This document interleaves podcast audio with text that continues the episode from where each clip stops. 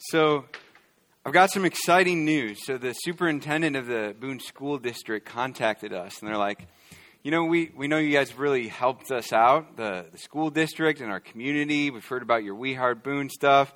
Um, love what you're doing. And she's like, hey, we, I have a friend who's a superintendent down in Texas. And as you know, yeah, there we go.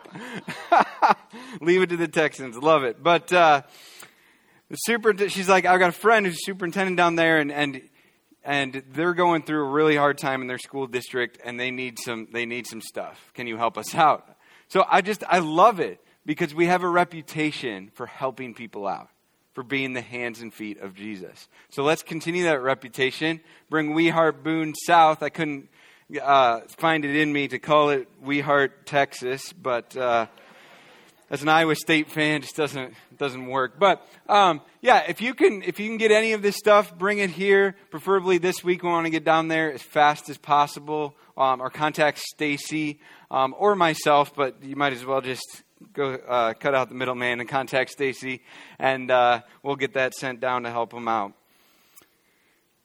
So, this morning we're going to continue to dive into one of the, the most incredible chapters in the Bible. And so I feel really privileged to do that with you. So, if you want to turn to Romans 8, we're going to be in Romans 8 12 to 17. And while you're going there, um, I was thinking about fast food restaurants, like I do maybe too often.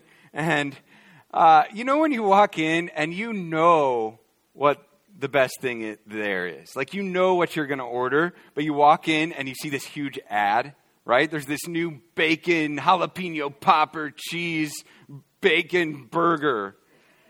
And it's huge and you're like, "Oh, I probably should get that instead." And then you end up getting it and you're like, "Oh man, yeah, I should have stuck with what I know is great," right?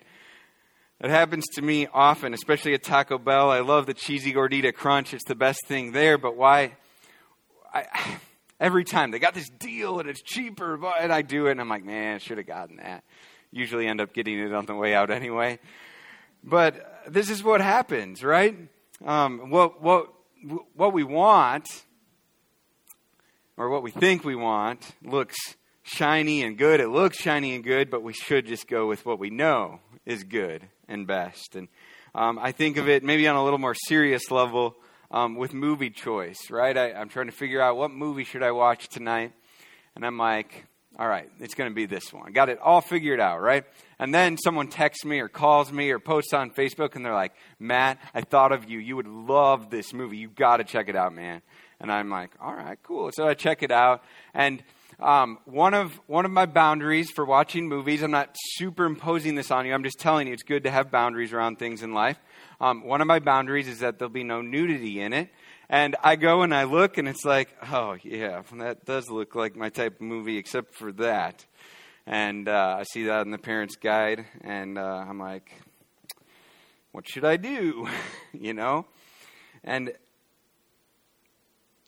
that's the tension we live in in life. And that's especially the tension we live in as Christians. What, what looks shiny and good we just want to go for it, but, but we know what's good and best and what we should do. And on a very real level, this is what it's like to follow Jesus. There's this tension all the time of, of who are we going to follow? Who is our leader? The, the Holy Spirit or the flesh? Our sinful nature, the God or us, basically. And that's, that's kind of the tension and the warring we see in our scripture this morning. So I want you to notice it as I read Romans 12 to 17. Notice the tension between the spirit and the flesh. Here we go. Romans 8:12. So then, brothers, we are debtors not to the flesh to live according to the flesh. For if you live according to the flesh, you will die. But if by the Spirit you put to death the deeds of the body, you will live. For all who are led by the Spirit of God are sons of God. For you did not receive the spirit of slavery to fall back into fear but you have received the spirit of adoption as sons, by whom we cry, Abba, Father.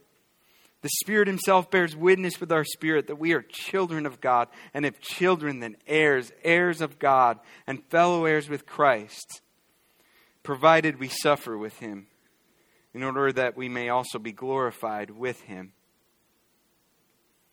So the tension here, in every moment of our lives, as followers of Jesus is this Who is our leader? Who am I going to follow? Am I going to follow the Holy Spirit or am I going to follow my sinful flesh?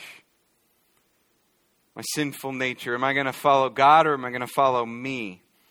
So I just want to show you this tension. So, first, we see it in our position, who we are, our, our identity. And if you are a follower of Jesus, here's your identity. This is who you are, apart from anything you do, before you even lifted a finger as a follower of Jesus. This is who you are adopted. Adopted. Verses, verse 14, for all who are led by the Spirit of God are sons of God. A little farther down, but you have received the Spirit of adoption as sons. Verse 16, the Spirit Himself bears witness with our spirit that we are children of God. Three times in this text, over and over. In case you missed it, hey, you're a child of God. Hey, you're a child of God. By the way, you're a child of God, over and over. And it's incredibly significant because it means we belong. We're all, we're all walking around through life looking for belonging, looking for meaning. And, and it's like God going, hey, this is where belonging is found in me, in relationship with me. And I'm just going to give you that the moment you believe. That's what it means to be adopted. And it says in this text that we have a new dad, essentially. We cry out, Abba, Father. And this is all because of what Christ did for us. But, I, but it's interesting that it says we cry. Abba, Father. We cry. This is, this is real. That's raw emotion right there. It's not just, yep, you know, robotically or, or just kind of factual. I am a child of God. No, we, we cry out to Him, I'm a child of God. How incredible is that? He is my dad. It, it's like crying out. It's, it's like we have those people in our lives who are, who are our, our peeps, or some people call it their tribe, right? Those people you can just, you can share anything with, right? You just pour out your heart to them. You can just, just be real. The mask is off. Everything just here. I, I'm just being honest, right? That's the type of relationship it's talking about there. That's the type of father son, father daughter relationship we're talking about. But it just doesn't just end there. That's just cry. We cry out to who? Abba, Father. Now, this term Abba um, is, is a more intimate term that, that means daddy, essentially. But it's coupled with father for a reason. It's coupled with father for reverence. While God is our daddy, he's still the God of the universe, which is so incredible about God. That he is the God of the universe that created anything and everything that we see, gives us life and breath, yet, yet gives us access to him, but not just access. A relationship far more intimate than you could ever realize, far more loving and close than you could even long for. That's God. That's Abba, Daddy. Now, notice that the focus here, though, is God Himself. The focus isn't us. The focus isn't you, ourself. He, he's crying out, God is my Father. He's not crying out, I am a child of God. That's good to say. We just sang it, in fact. Okay? It's good. That is good and right and true that we are children of God. But notice the focus here is God. He is my dad. Now, moving on with our position, we are adopted, but it goes beyond that. We're heirs, heirs of life. Verse 17, and if children, then heirs, heirs of God, and fellow heirs with Christ. This is who we are. This means that we get the inheritance. So, adopted kids, when, when kids are adopted into a family, especially at this time when Paul wrote it, he, they usually would not get the inheritance. That was reserved for the firstborn. Okay, the firstborn son would get that. But no, it's saying, it's saying uh, whether, whether you're male, you're female, uh, whether you're biological kid or not, everyone who's a child here, everyone who's adopted, gets the inheritance. We get this inheritance anyway. I think of like, uh, I go on ESPN.com a lot, and, and on there you have these articles that you can read. Anybody can read it. And then there's ones that have a plus by it, ESPN Plus, and you can read like the first two sentences, and then you're like, oh, I just want to see it. And you have to pay in order to get that. And I haven't delved uh, far that far into ESPN to, to, to ever want to do that. But um, yeah, it's, it's kind of like this. Uh, the, just the regular subscription, it's not even subscription. You just go to the site. It's like you're adopted. That's cool. But if you had ESPN Plus, it's, it's now like you're heirs. You get to see the whole thing. You see this with magazine sites and, and uh, newspaper sites as well. You can only just read a little bit unless you subscribe to it, and then you can see the whole thing. But this is what we get.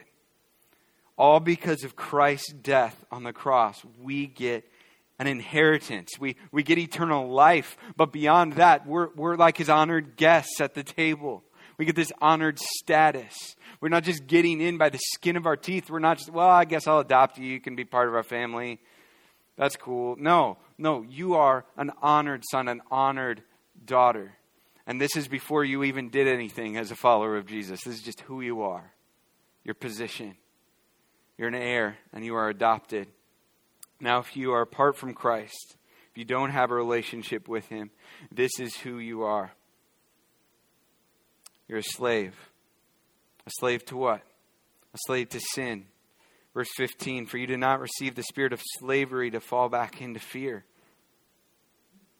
He's talking about our selfish, ungodly desires here. I, uh, this this, this um, propensity within us to just do wrong things and keep doing wrong things because it makes me feel good. Me, me, me. That's the focus.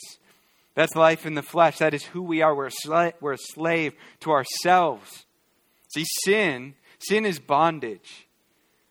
It's slavery. And, and we're going to talk more about that later in this message. But it's all about me, and me is a cruel master because we're never really satisfied. We just want more. We just want more. We just want more. So if you are in Christ, this is who you are not. You are not a slave. You're not a slave to sin. But this is also who you are not. You are not an heir of death. Paul's saying, hey, if, if you don't know Christ, here's what you have coming to you death. Now, this means metaphorical death in sinful bondage right now as we live, but it also means spiritual death for eternity. This is your identity. This is who you are. You are marked by death.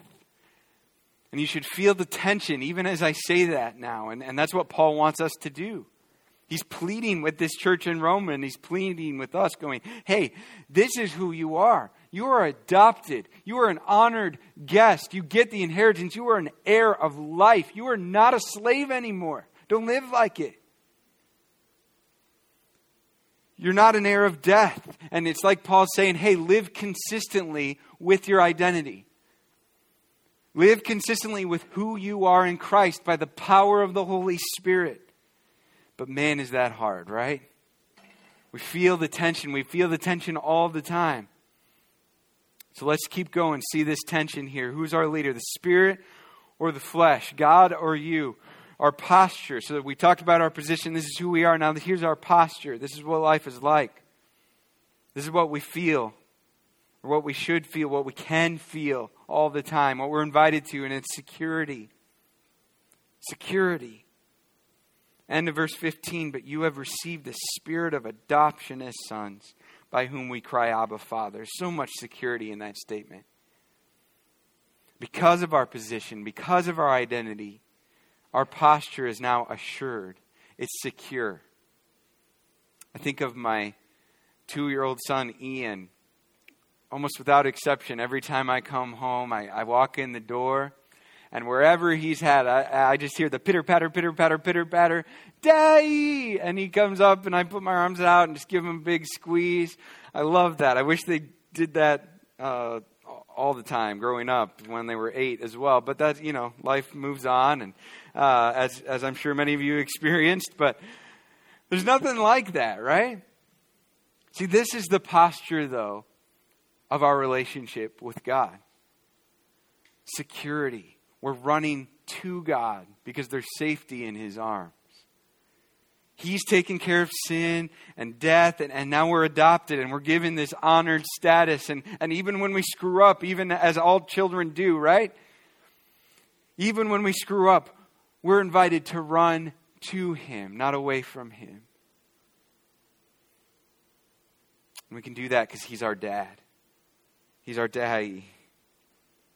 Now, there may be loving consequences from our dad, just like we have, or at least we try to have loving consequences with our children here on earth, but he has forgiven it all, and he wants to walk forward with you. The posture is running to God. Always. Regardless of the mess, He's our dad. But the posture that we used to have and that you have apart from Christ is, is afraid. It's fear. Verse 15 you do not receive the spirit of slavery to fall back into fear. Afraid of what, though? Afraid of God. Afraid of punishment, eternal punishment. Afraid. Fear. This posture is one of running away from God instead of running to God. See, whenever we choose the slavery of sin, even, as believers, we're choosing a life of fear and trying to run away from God and do things on our own. But Paul's saying, hey, quit living like God isn't your dad. Quit living like he's not right there ready to pick you up. You don't have to live in sin and fear anymore. That's not, that's not who you are. But that's the temptation we live in, isn't it? Just to run away. We find ourselves caught in sin, so instead of running to God, we're like, oh, I don't know. I don't know if He actually wants me back. I don't know if He's there. I'm just going to run away. Seems easier right now. We find ourselves afraid, discouraged, defeated, and we believe these lies, right? God, God, you, He's not going to welcome me back. I've gone way too far this time. God, you know, I, I can't be free from this sin. It's way too hard, and I don't think you can help me with it. And we believe those lies. We run away. And if that's you today, and you are in Christ, I want you to listen up. If you've been dozing, if you've been tuning me out, just listen up right now if this is you. That is not who you are. God is saying, hey, come home running. My arms are open wide. Come home running. Run to me, not away from me. The farther you run away from me, the worse it's going to get. Run to me. I want to walk through this with you. And I'd love to end the message right now on that note. That would be awesome. But there's, there's a pesky little line in this passage that I can't get over. And it says, provided we suffer with him. There's a cost. There is a cost to following Jesus. There is a cost to choosing the Spirit over our sinful nature. And the cost is death death to sin through secure suffering. Verse 12 So then, brothers, we are debtors not to the flesh to live according to the flesh. Verse 13 But if by the Spirit you put to death the deeds of the body, you will live. Put to death the deeds of the body. Put to death sin in our lives, sinful patterns, particularly those old sinful patterns that we had in the past when, when we weren't children of God. Put those away, but put all of it away. It's, it's not who you are anymore. Considering yourself dead to sin, or as we sang in one song today, slaying sin is difficult. And verse 17 tells us that, provided we suffer with him. So, on top of all of the suffering that we face in this sin stained, messed up, broken world, everyone experiences suffering, trouble, hardship. On top of that, it's saying that as a believer, we now get more suffering for following Jesus. Here's the thing death is always painful, death always hurts. But as the Holy Spirit helps us, it's for our good. But it hurts, right? We have our, our hands just pried to sin, and He's trying to just, just pry our hands off of it, and it hurts. That process is very, very hurtful. But it's not meaningless. It's good for us. See, this is our call as believers, though. Suffering. Jesus suffered, so why would we not?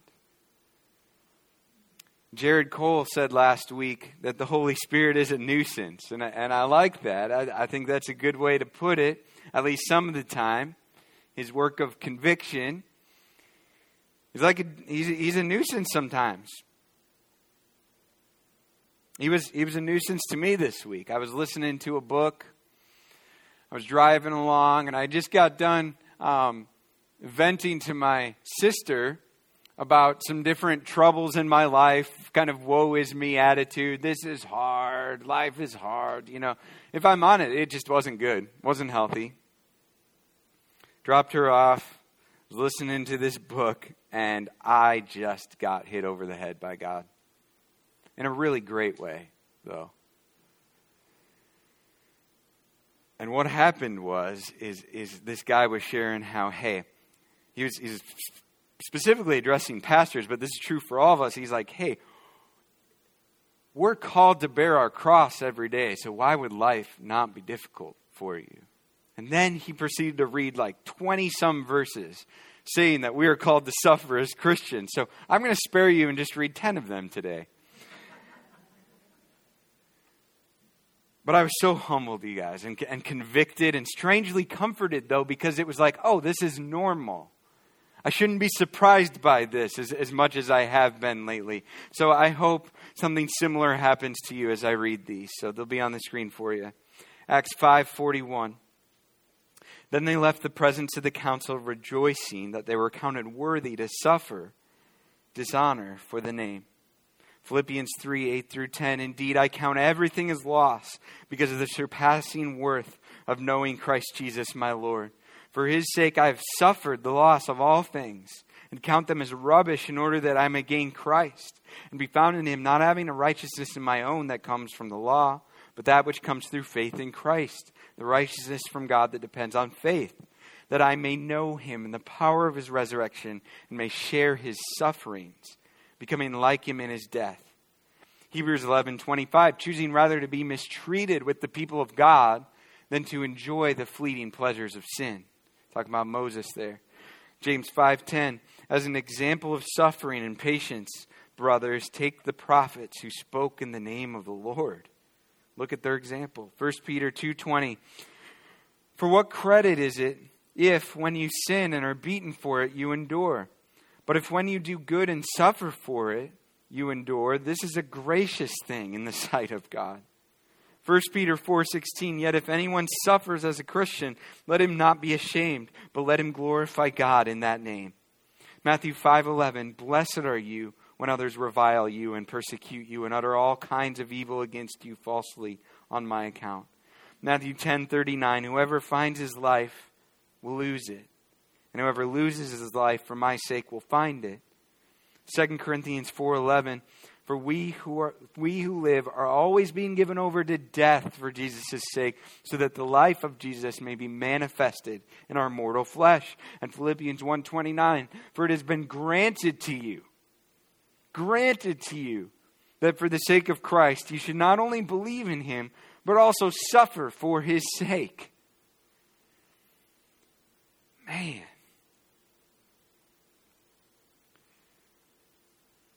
But the Holy Spirit is not just a nuisance that convicts us of sin. That's not his only role. He's also called the Comforter. Our suffering isn't meaningless as Christians. Our suffering is not pointless. It makes us more like Christ. It makes us more alive to Christ. It helps us just take off our grave clothes and live more alive. And that is good for us. That is what's best for us. But it is painful sometimes.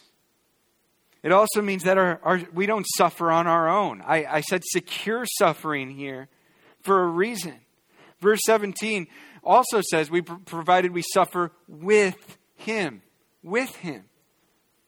Emmanuel, God with us. He's with us in it. The suffering at the end of verse 17 is there for a reason. See, Paul said that at the end for a reason. He did it because he wanted to say, hey, here's who you are, here's your position. You're adopted, you're heirs. Now, this is what you're called to. called to suffer. See, he wanted to remind us hey, you are secure, you are assured. You're not suffering alone. I will be with you. The Holy Spirit is God with us, in us. And no suffering can uproot that. So I want you to hear the comfort, the security, and the assurance promised in suffering from this scripture. So I have several more to read for you. Just let this wash over you. 2 Corinthians 1 3 and 4. Blessed be the God and Father of our Lord Jesus Christ, the Father of mercies and God of all comfort, who comforts us in all our affliction, so that we, we may be able to comfort those who are in any affliction with the comfort with which we ourselves are comforted by God. Matthew 5 4. Blessed are those who mourn, for they shall be comforted. John 16, 20, truly, truly, I say to you, you will weep and lament, but the world will rejoice. You will be sorrowful, but your sorrow will turn into joy. John 16, 33, I have said these things to you that in me you may have peace in the world. You will have tribulation, but take heart. I have overcome the world. Romans 8, 38 and 39. For I am sure, I am convinced that neither death, nor life, nor angels, nor rulers, nor things present, nor things to come, nor powers, nor height, nor depth, nor anything else in all creation will be able to separate us from the love of God in Christ Jesus our Lord. Romans 15, 13, may the God of hope fill you with all joy and peace in believing, so that by the power of the Holy Spirit you may abound in hope. Hebrews 13:5, I will never leave you nor forsake you. 1 Peter 5:10, and after you have suffered a little while, the God of all grace, who has called you to his eternal glory in Christ, will himself restore, confirm, strengthen and establish you. Psalm 34:19, the Lord is near to the brokenhearted and saves the crushed in spirit. 2 Corinthians 4:17, for this light momentary affliction is preparing for us an eternal weight of glory beyond all comparison.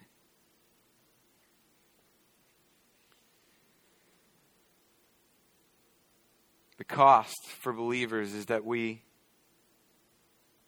will suffer through putting sin to death, but it will be with security and hope and joy that can't be robbed from us. The cost, though, for an unbeliever, if you're following the flesh, is life in sin. Life in sin through insecure suffering. You might be like, life? That doesn't sound like much of a punishment to me. Doesn't sound like much of a cost to me. It sounds more like a reward. Freedom. I can do whatever I want. Instant pleasure. No rules. Let's do it. Where's the cost? The cost is that this life in sin leads to more suffering. Well, cool, Matt, but you just told us that following Jesus produces more suffering too. So what's the difference?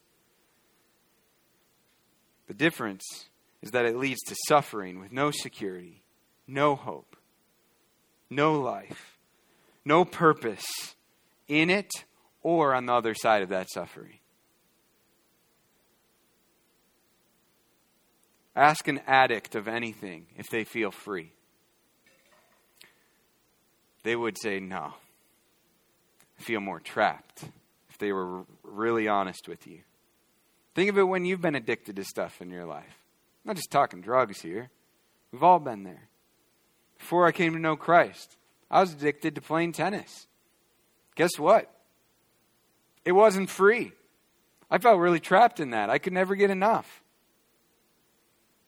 totally dissatisfied. Even as a believer, things have, have slipped into the addiction category at times. Food for me, if I'm honest, as a believer at times. It's insatiable. You just can't get enough, right? The freedom we think that we want actually enslaves us because there's no hope of escape. There's no hope. Romans 124 says it like this Therefore, God gave them up in the lusts of their hearts. He gave them up. He didn't give up on them, He gave, he gave them up.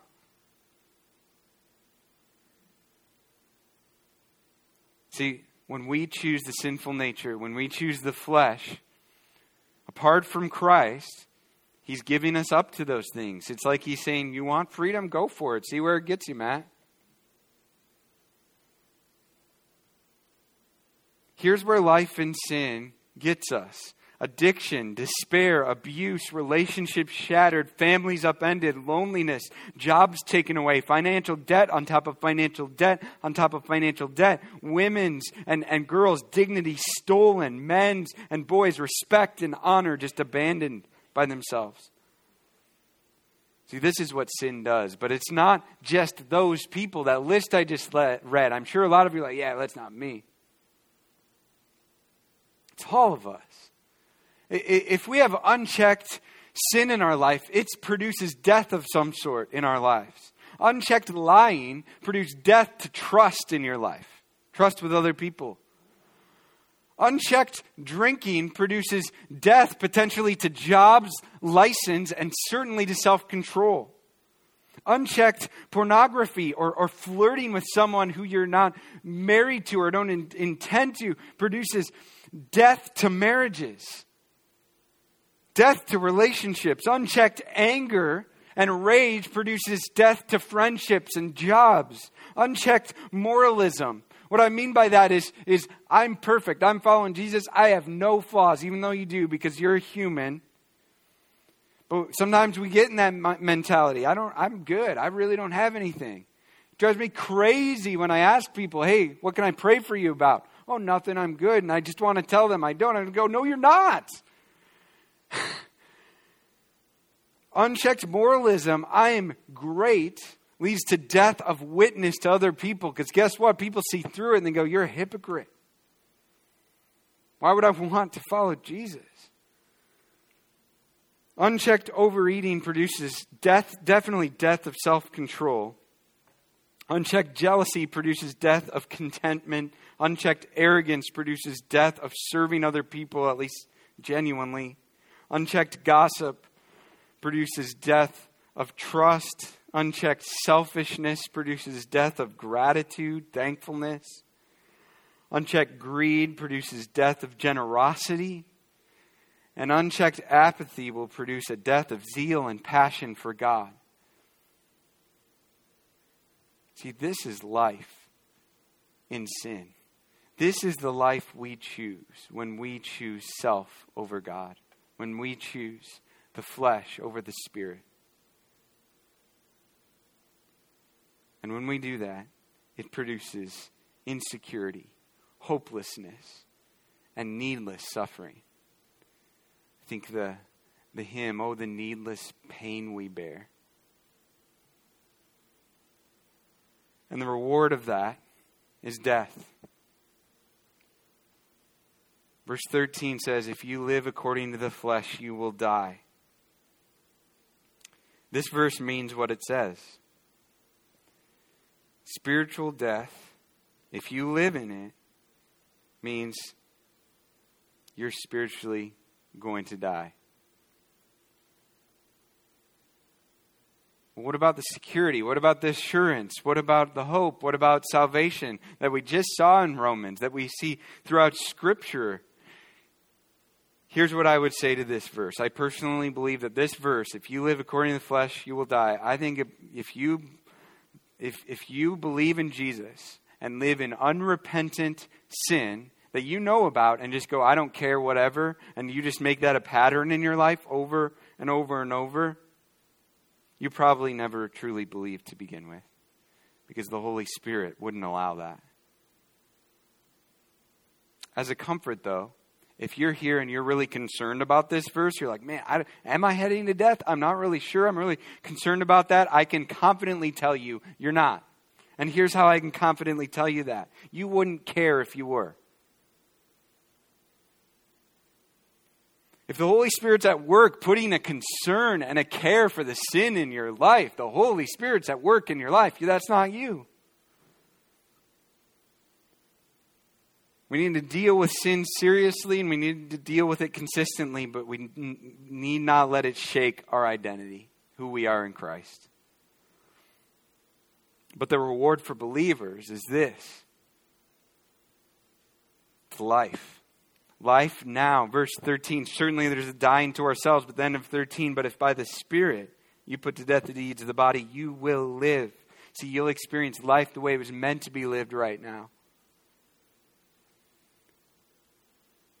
Certainly won't come without hardship, but there will be the peace beyond understanding, the joy of the Holy Spirit in your life.